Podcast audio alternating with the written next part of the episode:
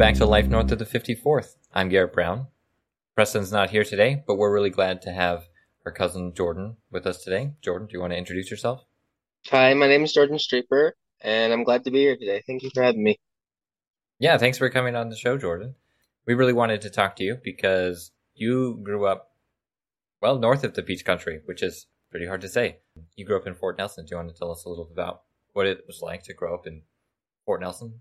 Yeah, Fort Nelson is essentially part of the Peace Country. It's Northern Rockies Regional Municipality, and it's the chunk of land in BC that's north of the Peace Country to the Yukon border. And we, as a small town, we are we are the biggest thing in that area. So there's not much to do there besides wildlife seeing and like in the wilderness and stuff like that.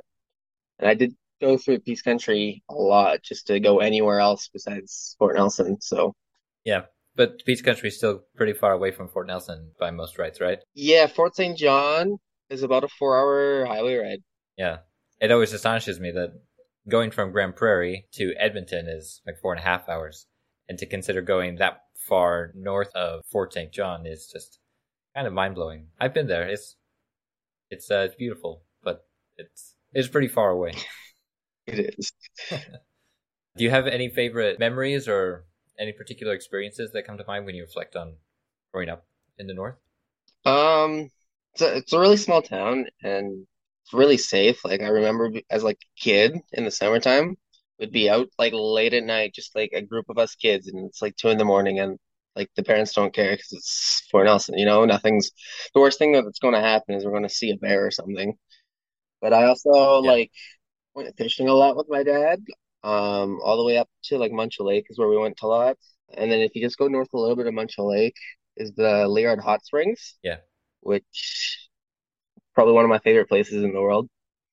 Yeah, I have been to the Liard Hot Springs and they are fantastic. They're very wonderful. Or did did you ever go to Liard in the winter? I went in the winter a couple times, like on a band trip. We did stop at the Liard Hot Springs one time, and yeah, the snow in the feet to the hot waters, the hot springs, that's quite something though. And then last June, actually, that just happened. I went camping with a friend up at Liard Hot Springs, and it was like June, so it was still summertime. The night was were still super cold to sleep through. Yeah. Also just trying to fathom what kind of experience it is to take a band trip and then go even farther north.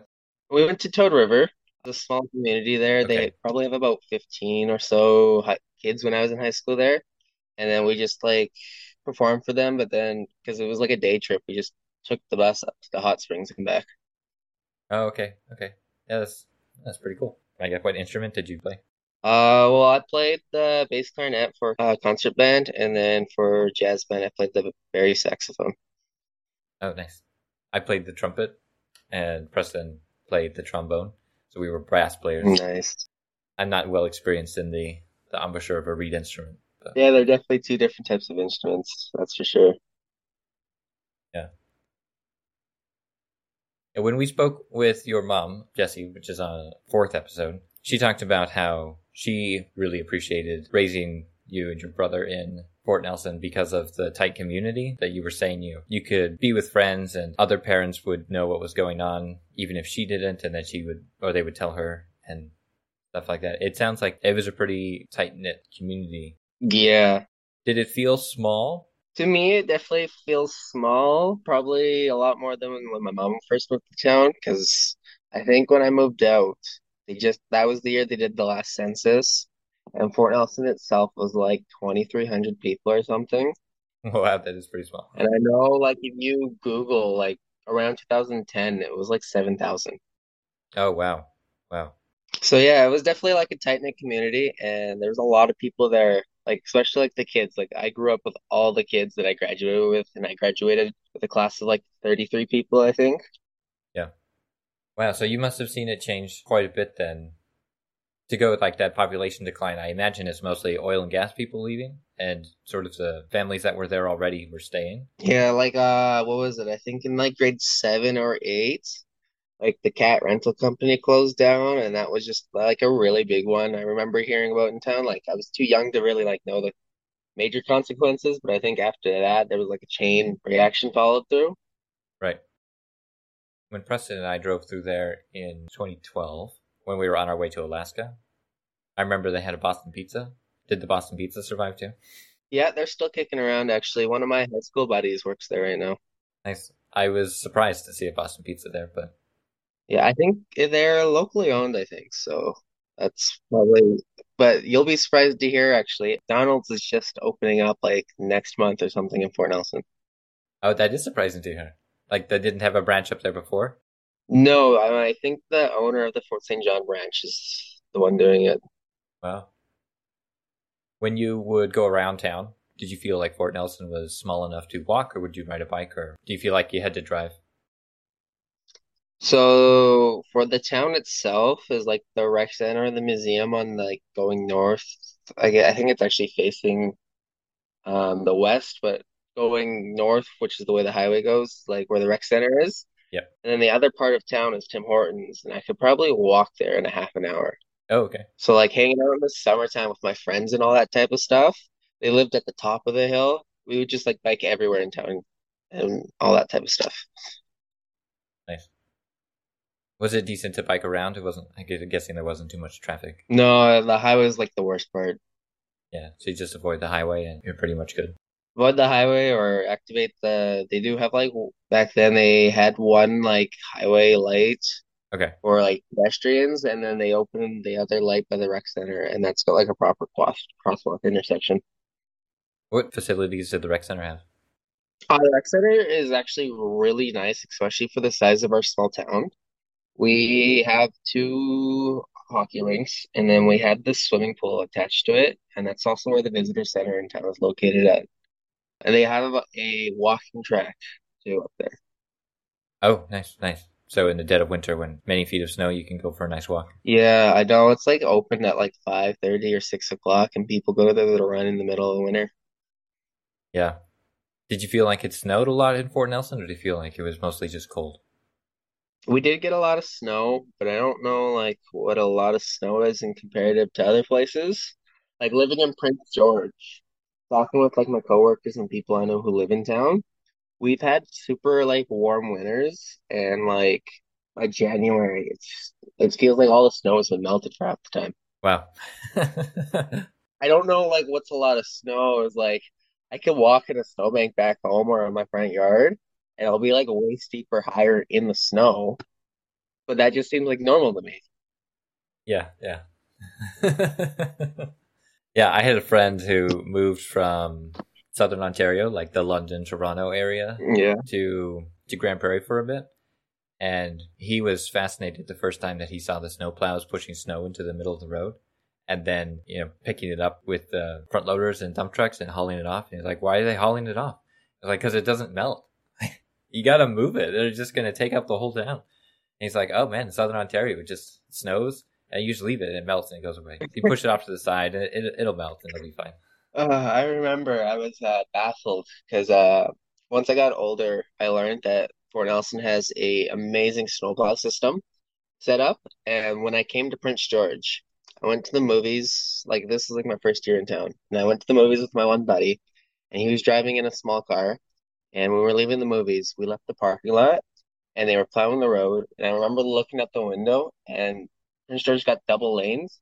And in one of the like in the snow piled in between the two lanes, the pile of snow was taller than his car while they were in the middle of plowing the roads. of, like they just converged to the center lane and then they haul it out later. That definitely baffles me. Yeah. When the snow doesn't go away, you got to be fast at getting rid of it, or it'll really pile up on you, and it'll be really hard to get back on top of it. Did you go in the wilderness much in the wintertime? Did you do any winter camping, or was it mostly a warm weather activity? Didn't really do any winter camping, but like it's like a rule of thumb living up north that if you're highway driving at all, bring your snow gear. Yeah, yeah, Gotta have that snow gear just in case. Especially like you could just be stuck in a spot where there's no service. Yeah. So that snow gear could just save your life. You never know. yeah. And did you ever venture farther north to the Northwest Territories or to, to Yukon? So only for the school trips is I know uh, I've only been to Whitehorse once in my life, and I was too young to remember that. Okay. And then we would go to Fort Simpson every year for a basketball tournament, which is in the Northwest Territories. And one year for track and field, we went to uh, Watson Lake. Oh. But that's like the farthest north I've gone, really. Yeah. I mean, it gets harder. You know very well, like just as much as anyone who lives in the north, that when you drive farther north, you got to really plan it out. But when you drive south, it's sort of just take it as it goes. You know, you'll find a place to fill up. You'll find a place to to get something to eat. But when you go north, you have to like you have to know where you're going and you have to know where you're stopping. Yeah. Yeah, that's for sure.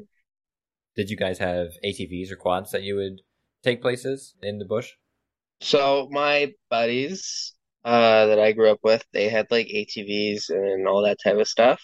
Uh, my dad had like a side by side. Okay. Uh, I didn't spend a super lot of time uh, with my dad, especially older, Yeah. when I could have taken it by myself. Yeah. Um, but my mom did have quads, but they were at the ranch that she grew up at, Right. uh, over by Big Mountain and 101. But yeah, I definitely had like in lots of summers or even like springs and falls where my friends, I just hop on their quad with them and we just go driving around. And I actually had a one friend uh, that I grew up with. Um, his family owned a trap line over by Andy Bailey. So we would take skidoos out in the winter and go on their trap line and they have a cabin out there and stuff like that. Oh man, that's intense. Like I guess they had like a wood log cabin of some kind. Yeah, it's a wood log cabin heated by fire. Basically, only accessible by off-road vehicles, or did they? It was a road that went out there too. Well, a lot of Fort Nelson is just surrounded by muskeg, so it's hard to get out there without the winter time. Yep. Yeah, I, I I understand that. I, as a teenager, went to a scout camp and somebody was driving on muskeg. That was it was winterish, winterish. Like so, I think it was November. So some of the ground was frozen, but they broke through on this frozen part of muskeg and they sunk in. And it took us like three hours to get them out because it, it was just such bad conditions to getting a vehicle out of Muskeg because it's like as soon as they broke through, then suddenly they were bringing up water from underneath, and then that water was landing on the frozen muskeg on top, and it was just making ice, and it was just impossible to get traction and get them out. It was a horrible thing, and we were on a scout camp. So we weren't expecting to, you know, do any sort of like vehicle sa- like saving because we were expecting to just be, you know, intense and it was pretty rough. We did get it, but yeah, Muskeg is mysterious. Yeah, with the muskeg, there's like a lake in Fort Nelson called Parker Lake, like two minute drive out of the town center, and they got like trees growing on top of water on that lake. Like you think you see the shore, but if you're on a boat and you go in, you'd notice that that's like like you can like if you wanted to swim, I wouldn't recommend it, but you can swim under like the trees and stuff like that. Whoa, whoa, that's crazy. And then when we had that fire there, back when I was in grade nine or ten or something, and the fire was like put out and they ignored it for, for weeks on weeks afterwards. Every time you drove by it, it was just still smoking because the muskeg just trapped that heat with the water and stuff like that. You'll drive by it and it's just smoking out between like the roots of the trees from the ground and stuff like that. Yeah, that would have been quite the sight. Yeah. Yeah, when you went fishing and such, did you do pole fishing or fly fishing? Uh, just pole fishing. My dad took me fishing a lot when I was when he lived in town before he had to move for work. Yeah. Took me fishing a lot. Like caught my first fish at the McDonald Bridge crossing. I don't know if it's called the McDonald Creek or River or not, but it's somewhere between Fort Nelson and Muncho. Yeah. And then we went up to Muncho Lake. And then that same weekend when we got back to town, we actually went to Andy Bailey for the day and I caught two jacks there. Wow. But I went, yeah, my dad had a lake boat, or was it a river boat? I think it's a river boat. And we would go on Muncho Lake a lot in the summer, especially at nighttime, because my dad always said that like fishing at nighttime was better luck and stuff like that. So there was a couple times as a young kid for the weekend where I'd just be up till four in the morning fishing on Muncho Lake. Mm, Man, that sounds amazing. I, I imagine that the stars also were were incredible to see out on the lake. The stars, Northern Lights too. You get a lot of Northern Lights up north. Yeah. The only time I have fished on a lake in the dark was ice fishing, so it was really easy to just walk walk out there and uh, stand out there. I've actually never been ice fishing. it's a, it's not as nice. Yeah. yeah, I've only been once, and it was on I think it was Sturgeon Lake.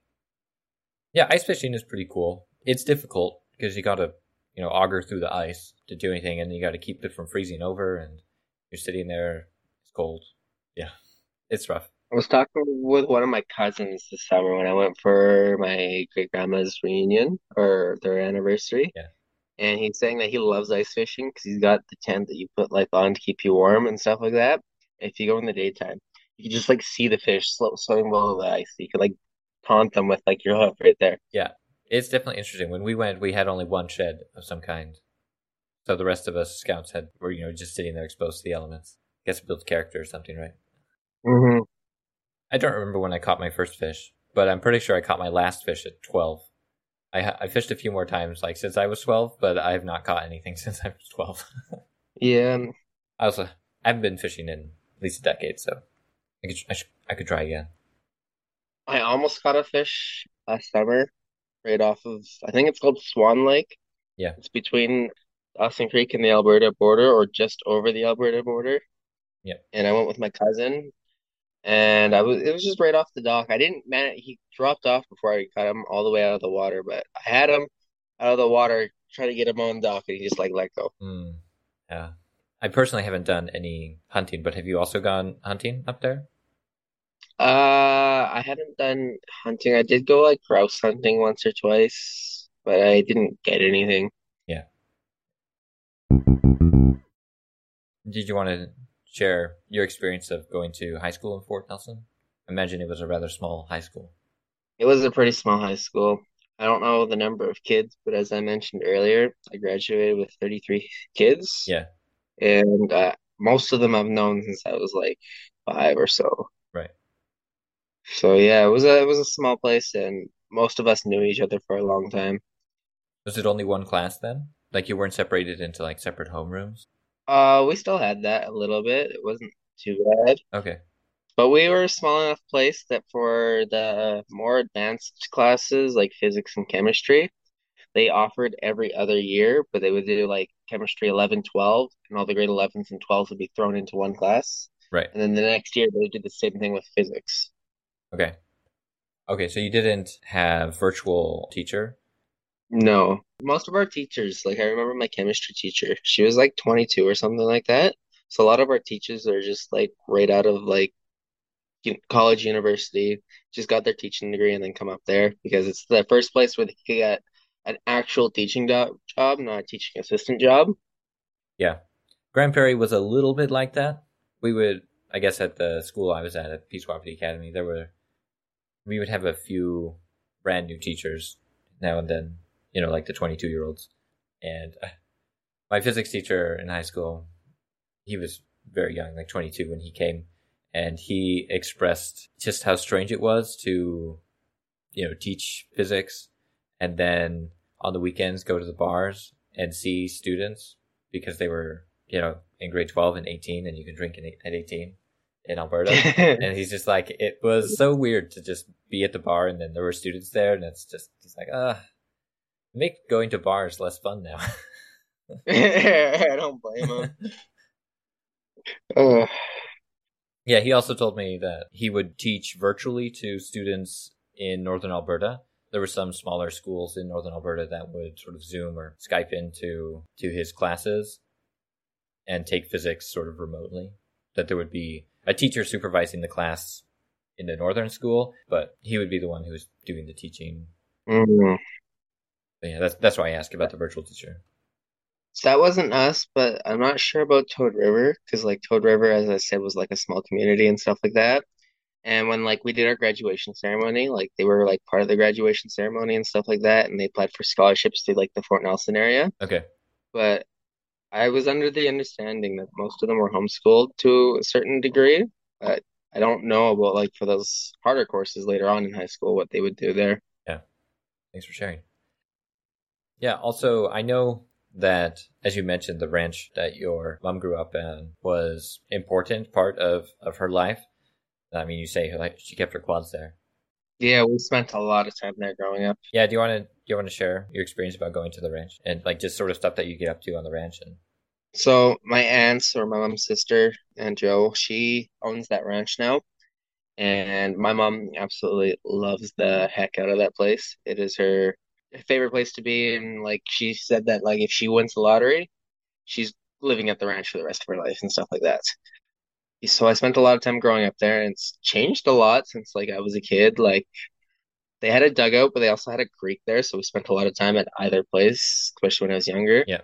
And then we've done like a lot of work, more so the adults, but there's been a couple times where we've been put to work as the kids and stuff like that. And remember one year we actually went up there a lot for one summer because they redid the whole fence line. Oh, And man. my mom was like, "Yeah, I'll, I'll help with that." And so me and my brother spent most of that summer just reading in the sign outside. They didn't make you go and pull the fences too? No, not too much. There was a, I don't have too many vivid memories of like helping with the fences and stuff like that, but we helped in like the smaller other aspects of it. Yeah. But yeah, it's my mom's favorite place, so we spent a lot of time there as kids. And it's closer than Fort St. John, so it's easy to get to. Yeah, yeah, yeah. Yep. Yeah, it makes a difference. Yeah, thanks. Thanks for sharing that. Would you be willing to talk about your transition out of Fort Nelson? I mean, you're living in Prince George now. Do you want, are you okay to, to talk about what it was like to move out of Fort Nelson into a bigger city and trying to find life as an adult? So, two of my closest friends when I graduated high school, their mom, right before like they would have graduated high school, had moved to Prince George and they'd gone with her. And the closest university in BC to my hometown was also in Prince George. And so that was my thought process for going to Prince George was I know a couple people there already. I got the university there. So that right after I graduated by September, I had moved to Prince George and stuff like that. But that was also that first year of school for me.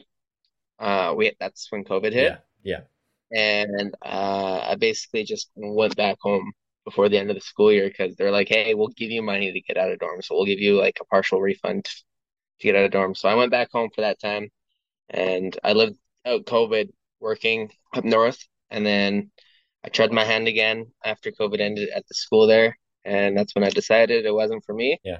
So I just started working down at Prince George. I had a couple of friends from when I met uh, that first year university that I met that uh, I still know even and hang out now, and I still got those two brothers who I know Yeah. that are in Prince George. But yeah, uh, it was also more of a I want to get out of my small hometown with nothing to do, Yep. uh, just somewhere bigger, you know? I, I know. Yeah, I mean, Grande Prairie is much bigger than Fort Nelson, but yeah, I understand the feeling too. Grande Prairie is actually a popular choice for like a lot of people I have on like because like you know Snapchat, how you got those maps Yep. things. There are a lot of people who live in Grande Prairie now for me. yeah, so how is how has Prince George been for you? Have you I mean, yeah, I can share a little bit too. So when I first graduated from high school, I actually moved to Fort St. John, which is a smaller town, but I lived with my aunt Mhm. and uncle and I bought my own car. It was, it was a piece of junk. I spent like fifteen hundred bucks on it, and then had to spend like another fifteen hundred bucks just to fix it up so that it could run. Um, and anyway, it was it was not great, but I had my own car, and I wasn't living at home with my parents, so there was I was living with family, my, my my aunt and uncle, so there were expectations that I would you know be there and help with chores and, and you know do things like that as a as a kid and a family would do. But there was a lot more leeway for me because I wasn't, you know, their child and I was an adult. And uh, like a particular example that I remember, I was working full time at a tire shop, so I had spending money that I'd never really had before. And I bought, I mean, I love, I love marshmallows, and I bought a bag of no name brand large marshmallows. It was like a whole kilo bag of marshmallows and I kept them in my car and I would eat them on my commute to and from work. And I finished the bag in like three days. And, Oh, and it was like, man, uh, maybe I shouldn't have eaten that many marshmallows. it was sort of like, I can do whatever I want, but there's a there's, there's a limit on like how much I can do that my body will take. And it's just like, I can't, I can't just, you know, eat pure sugar for, for 30 minutes straight. It's gonna, it's gonna do me in. Uh, yeah. Anyway, Mhm. you don't you don't have to share any specific examples like that, but like you know, in your experience of going from living at home to having you know more independence, how was it? Like, what did what did you do? Uh, so I moved to Prince George, though I'll base it a lot mostly around the second time because I was outside of dorms, and then that was really like taking care of myself more than that because like dorms, I could just show up to the cafeteria and they had pre-made food and stuff like that. Yep. And so when I was living by myself, is um after I stopped doing school, before I had a job, I kind of just like locked myself in my room and just played a ton of games because like all of the people that like I knew in Prince George were just always busy for a lot of the time and stuff like that. And when they had the time available, it was just more like, hey, we're online now.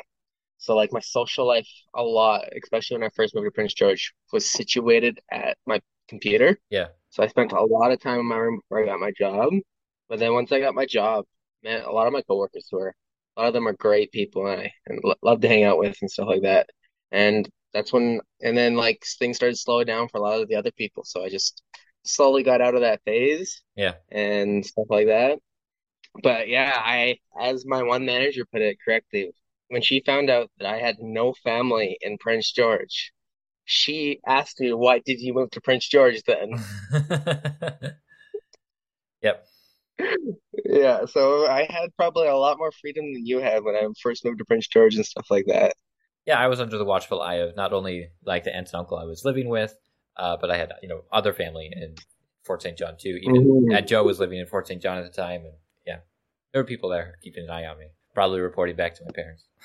I think I only got like one person like that in Prince George, and that's my buddy's mom who still lives in town and stuff like that, but I don't see her very often. Yeah, yeah. Has it been good?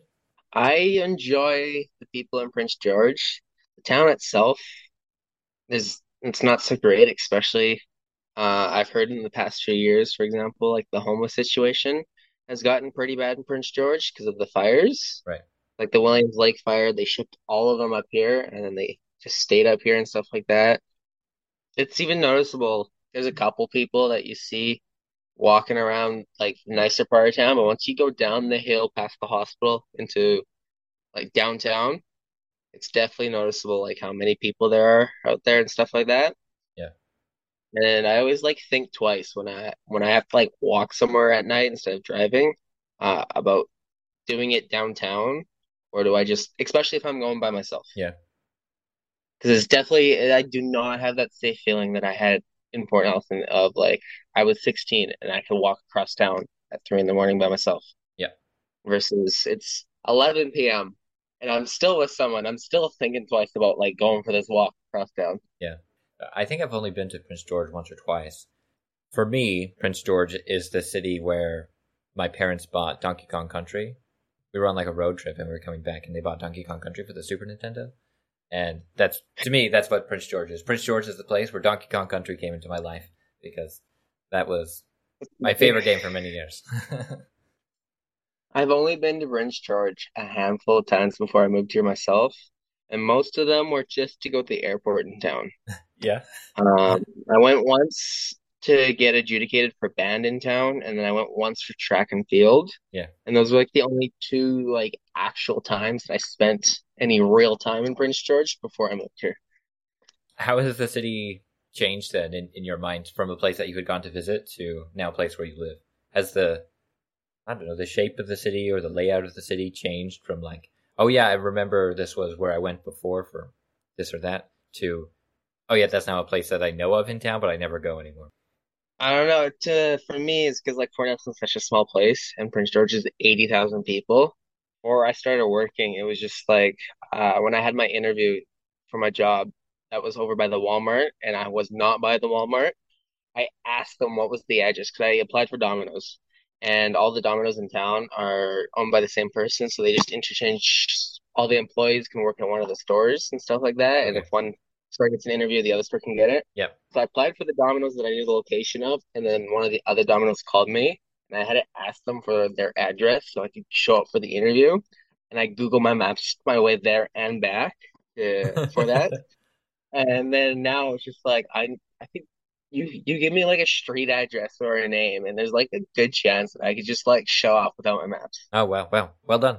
Yeah, that takes a lot. But like, but the but delivery driving will really help me with that. Yeah, for sure. I know the town pretty well now. Yeah. It's just crazy to think like I don't know like where I'm going or where I need to go to, and now it's just like I tell my friend who's lived in town longer than me, turn here, it's faster. Ah, that's so cool. Yeah, that is not my experience in Toronto. Toronto's taken me a long time to figure out the roads. Oh, that's a much bigger city, though. It is. It is. Granted, it's millions of people and you know so many streets. In Prince George, are the roads numbered like a grid, or are they named, or combination of both? It's a combination of both. So you got one way you got the numbers, and the other way they're named. They're alphabetically named. Oh, weird. Okay. Do you want to try and describe that? So like you're coming into town from what we call from the Hart Highway part, or the Hart is what locals call it, and you get to like where the Save On is if you're coming from the north side, and that Save On in the, like the strip mall type of style is like on Fifth, and then like the that's there's a set of lights there, and the next set of lights is on 10th, and then the next set of lights is on 15th, and that's like the main one of the main roads in town besides the highway. And if you go down that, they'll take you by the hospital, take you downtown and stuff like that. And if you go up it, it'll take you towards the university. Okay. And then I work on the, the hospital's located on, on Alward Street. And so like the street above it is like Burden Street, and then the street below it, I don't know what it's called off the top of my head, but I'm assuming it's it's like a lower letter thing. Cause like I remember delivering in that area, and it's just like I need to go to this street. So I just like, okay, this is B. How many more till like I think it was like the G street. And I just like counted the alphabet Ah. until I couldn't see the couldn't see the sign names, but I knew my alphabet, so I just counted and then I turned on there. And as I rounded the corner, I saw the sign. I was like, yeah, this is the right street." Okay. Okay. And then same thing, we have a. I know a lot of towns have a lot of sh um tree names for their streets, Right. and all their tree names are also alphabetical. Oh, okay. Okay. That is a fascinating mix of names. So it sounds like kind of, like kind of a bit like Calgary. Right? Calgary is, you know, has numbers everywhere, but it also is has you know names for streets throughout it. Whereas Edmonton, yeah, Edmonton is almost entirely just numbered. Yeah. The College Heights is a little bit different. Uh, I can't really, it's not like what we call the bowls, because like the Hart, you go up the hill and you're in the Hart, and then like where the Walmart is, you go up another hill, and that's where like the Walmart is and stuff like that. But for like what we call the bowl, because we're like in a valley almost, Yep. that's how it works for the most part. Especially in like the once you get to like more business areas and off of the University foothill area. Yeah, that's fascinating. hmm Having grown up in Grande Prairie, all of the streets are north and south, and all of the avenues are east and west. But one of the things that I find most difficult about Toronto, in Toronto, you just have like no idea. Like, you know, they have they have streets, avenues, and roads, but they aren't like specifically a type of street or a type of avenue or type of road. They just are named whatever they want. So Interesting. for example, Yonge Street, which is one of the most famous streets in Toronto, goes north and Okay. south ish. But people say it just goes north and south. And then Spadina Avenue is parallel to Yonge Street. It also goes north and south. That's just how it is. And Bloor Street goes east and west. Hmm. And of course, Spadina Avenue just turns into Spadina Road halfway through a street. So it's it's a bit of a mess. so most people, most people, especially newcomers like me, will just say the beginning of it.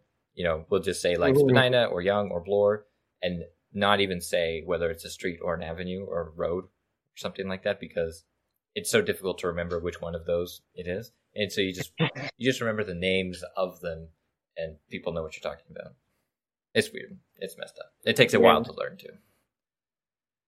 Contrary to like living in Prince George, it's like I can navigate Prin- uh, Fort Nelson like to the back of my hand, but don't ask me what street I'm on. I I could not tell you really. Yeah, you were saying before that Prince George also had has recently had warmer winters than Fort Nelson. Do do the locals say that it's abnormally warm, or do you feel like it is actually warmer than Fort Nelson? I don't know. It's kind of like we just get like a false spring with by the time January hits. Like, um, my first year in Prince George, by January, the days for like a three week period were reaching seven degrees, Oh. and so all the snow was melting. Yeah. And then at nighttime, it would every all that snow would melt into ice. So they just had big chunks of ice just everywhere across town. Yeah. And then um, it's definitely not how Fort Nelson is, because Fort Nelson, you get like your first sign of spring by March if you're lucky, maybe April. Yeah, yeah. And then yeah, even this last winter, it was it wasn't that bad. Like my first year in Prince George, we were still like by February, we were like, is this springtime now, or are we going to get a ton more snow? And I remember like we went on the phase of like you could see the grass, and then next week there was three inches of snow covered on it, but followed the next week the grass was back. Yeah. We went for like a while of just doing that pattern. Yeah. My first experiences living in Utah was kind of like that, where by by February the grass was back, and you could see you could see the grass, and then it would snow again here or snow again there. But I remember people saying that Utah had, is known for like false springs, right? Like you would get a nice warm day, you would feel like a wonderful spring, and then boom, you get another six inches of snow or something. But it's also pretty high elevation in the mountains, so getting a dump of snow in April is not horribly uncommon because of how the weather patterns work. Do they get a lot of snow in Utah in the wintertime? They do in the mountains. Yeah, there's they say I guess one of their slogans is like best snow on earth or something for skiing, snowboarding. Interesting. Because yeah, I've only been to Utah once, and we were just driving through, and I just remember it just being so hot outside. Like not quite as bad as like Vegas was, but just so hot outside. Yeah, it does get surprisingly warm in the summer, but in the wintertime it does get a decent amount of snow. Not necessarily cold, I mean, but definitely snow. I mean, Fort Nelson gets polar opposites of like super warm in the summertime and super cold in the wintertime. Yeah. That year that they were having like, well, I think that was the year my brother graduated. So that would have been 2021, I think. Yeah, I think it was Um, 2021 had the huge that huge heat dome. heard about it and burned down, it was that year. We were reaching like 40, 42 degrees in Fort Nelson. But I believe in 2017, one time, Fort Nelson was the seventh coldest place on the earth with minus 67 degrees without wind chill. And that's very cold. That's too cold. Yeah. So like we get the polar opposites of, oh man, it's really hot to, oh man, it's really cold. Yeah, Death Valley can't say that it gets that cold, even if it gets the hottest. Yeah. And we're not so bad as like Vancouver and Toronto. They can get cold, but their cold is like a wet cold. So it's like you're soaked to the bone almost, but and freezing, where Fort Nelson is called dry cold, Yep. where we got like a small river on like on the thing. And so we're like you go outside and like you're relatively warm if you got all your snow gear on. And like if you got like rated for the cold weather snow gear, then it's not too bad. Like your face might be get cold or something like that. But yeah, from like what I hear, because I've never like really been in like those wet cold areas before. Yep. Sounds like we're quite lucky with even though we could get cold, it's not like a wet cold. Yeah, my my worst experiences with wet cold has been living in England. And in England, I mostly got around on a bicycle, and it would be like zero, right on freezing, or plus one, and raining. That is the worst experience I've ever had because the water, you know, falling from the sky is hitting you at practically freezing temperatures. And so you're getting like, it hits you on your skin and it's just ice cold because it's literally ice cold, but it's wet. And so you just get wet and cold. And it's very horrible because when it gets colder and it starts snowing again, snow is easier to deal with because you can brush it off. You know, s- mm-hmm. if you're really lucky, you can sweep it, but you can at least like push it out of the way. But rain, rain right around that freezing temperature is the most horrible winter experience I've ever had. I'm glad I've never had to experience that. Yeah, it's not as bad if you get to drive a car or take a bus, but when you get around on push bike, it's it's not so great. Um, So Jordan, would you be willing to share what kind of life experiences you've learned from growing up in the north? I think like the biggest one, and it's not so much uh just purely from living in the north, but it's going from living in a small isolated place to a bigger center would be that like a lot of the mindset, especially like politically wise, living in Fort Nelson, most of it are just all the same mindset. And then um you come to like Prince George and it's a little bit of a bigger center and stuff like that. And there's just different mindsets around you. It's just like one thing that like I just gotta just pay attention to sometimes is like not everyone has the same way of thinking that I do all, all the time. Like I did up north. Right. That, that was definitely like a bigger thing that I got because like Prince George is part of the like for politically wise, like Prince George is like kind of the Fort Nelson area, but like once you cross those Rocky Mountains, it's definitely a big difference. Like Prince George and Fort St. John got their similarities, but like they also got their differences too and stuff like that. Yep. So that's like one thing to pay attention to, and also it's just I gotta be careful, especially like living in the safe Fort Nelson, to just be mindful about like especially like I about like the possible hidden crime that I could be exposed to or dangers that I could be exposed to just living in the city that never really had to worry about in Fort Nelson stuff like that. Yeah. But yeah, it's just I didn't really like life lessons really is it wasn't really much that like it was like specifically living there gave me an advantage over versus living somewhere else. Yeah, no, that's okay. Thanks for sharing. I think it's a it's a great point. It brings to mind at one of the museums in Toronto. They have sort of like a bunch of stuffed animals, uh, you know, like taxidermy animals, mm-hmm. um, on on exhibit, and they have this display which shows the number of variations of bats and the number of variation, like different species of bat and different species of seashell animals, like ones that make spiral seashells, starting from starting from the equator in the tropics and then going north. Mm-hmm.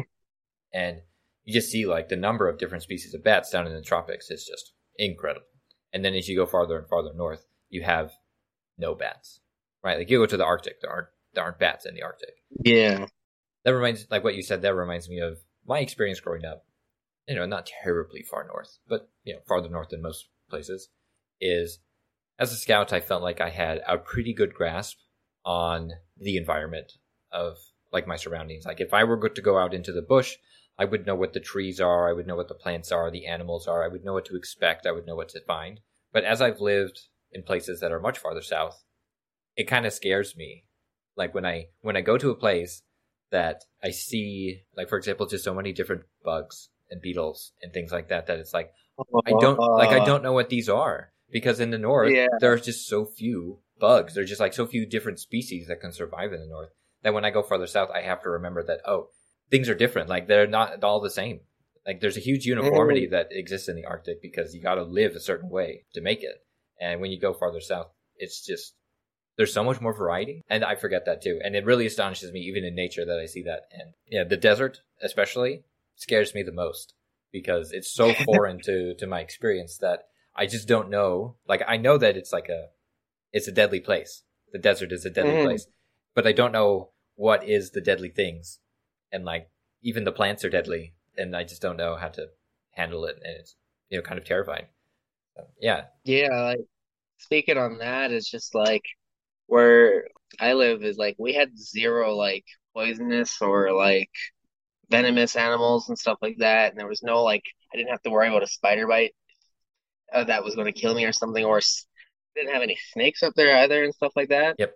And then even like I I went to with my one friend because he runs his place off of firewood, and so I went out with him on an old logging road, and we got some like trees and stuff like that. And I just like had that realize that was like my first realization that like the topography is different from my hometown of Prince George. Like you look on the map, like they look pretty similar, and, and like driving through, it, I didn't really notice it. And then, but like I was in that bush on foot and stuff like that, and that's when I noticed, especially that underbrush, that just like I don't have these plants up home. Yep. As well as like you get the bigger bugs here. Uh, I discovered some point in the last year that I don't like if it's big and it flies, I don't want it in my face. And I had a moth like the size of my hand, like dive by my face a couple of times. Did not like that. Yeah. Yeah when i would meet people you know who grew up farther south and i would talk with them about what my experience growing up farther north was like i would tell them that when you when you go into the bush in the north you know if something is going to kill you like because it's big it's coming like you can see it coming you can hear it coming if you can't hear it coming because it's like a a cat a big cat which there aren't very many big cats or i've never seen one but like a wolverine you know? Like if it's something that is stealthy and going to kill you then it's probably just going to leave you alone. But it's mostly like you can see what's coming and so it's just terrifying to to change to learn a new mindset that there are small things that they could bite you or, or or poke you or hurt you and just like you didn't even see it before before it's too late. Um Yeah. and it's terrifying. It, it's scary And even on that is like the big ones that you can see, you still gotta be careful with them. Like a moose or a buffalo. Yep. Like you, you, just because you can see them and they don't look dangerous and, or something doesn't mean they aren't dangerous. Yep. But yeah exactly you can you can avoid it easily it's not like Yeah. it's not like you go to put your shoes on and then a scorpion was hiding in your shoe and you know stuff like that Well, that that would suck, honestly. I remember going for vacation in Costa Rica, yeah and yeah, that was one of the things was check your bed and check your shoes every time before you went in them.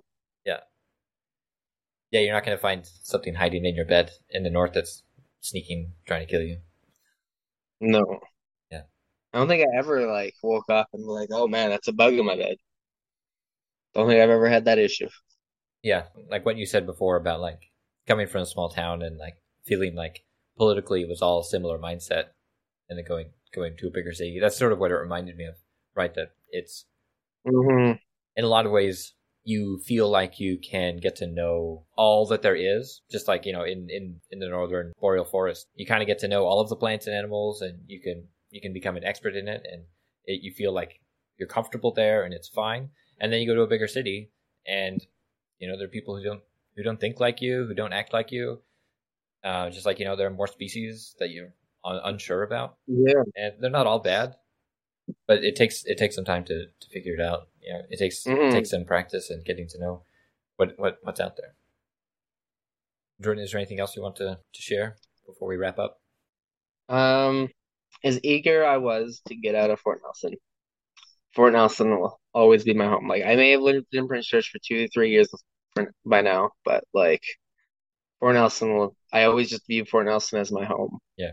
Even more so than where I'm currently living. Like I, I call Prince George. I live in Prince George. I'm from, from I'm from Prince George, or I come from from Prince George. But like Fort Nelson is my home. Yeah. And it'll. I don't think there'll be anything that can take that away from me. yeah that sense of place is i think is really important to us you know as, as humans and people Mhm. it becomes a part of us thank you for sharing thanks for taking some time to talk it's uh it's great to catch up with you Yeah. Thank you once again for having me. Yeah we're also very grateful for all of our listeners who do listen and if you have any questions for us or any feedback or if you want to write in a story for us to share you can email us at life north of the 54th at gmail.com or you could go to our website at peacecountrylife.ca slash feedback and let us know there i hope to see you around jordan Yes. Thank you. bye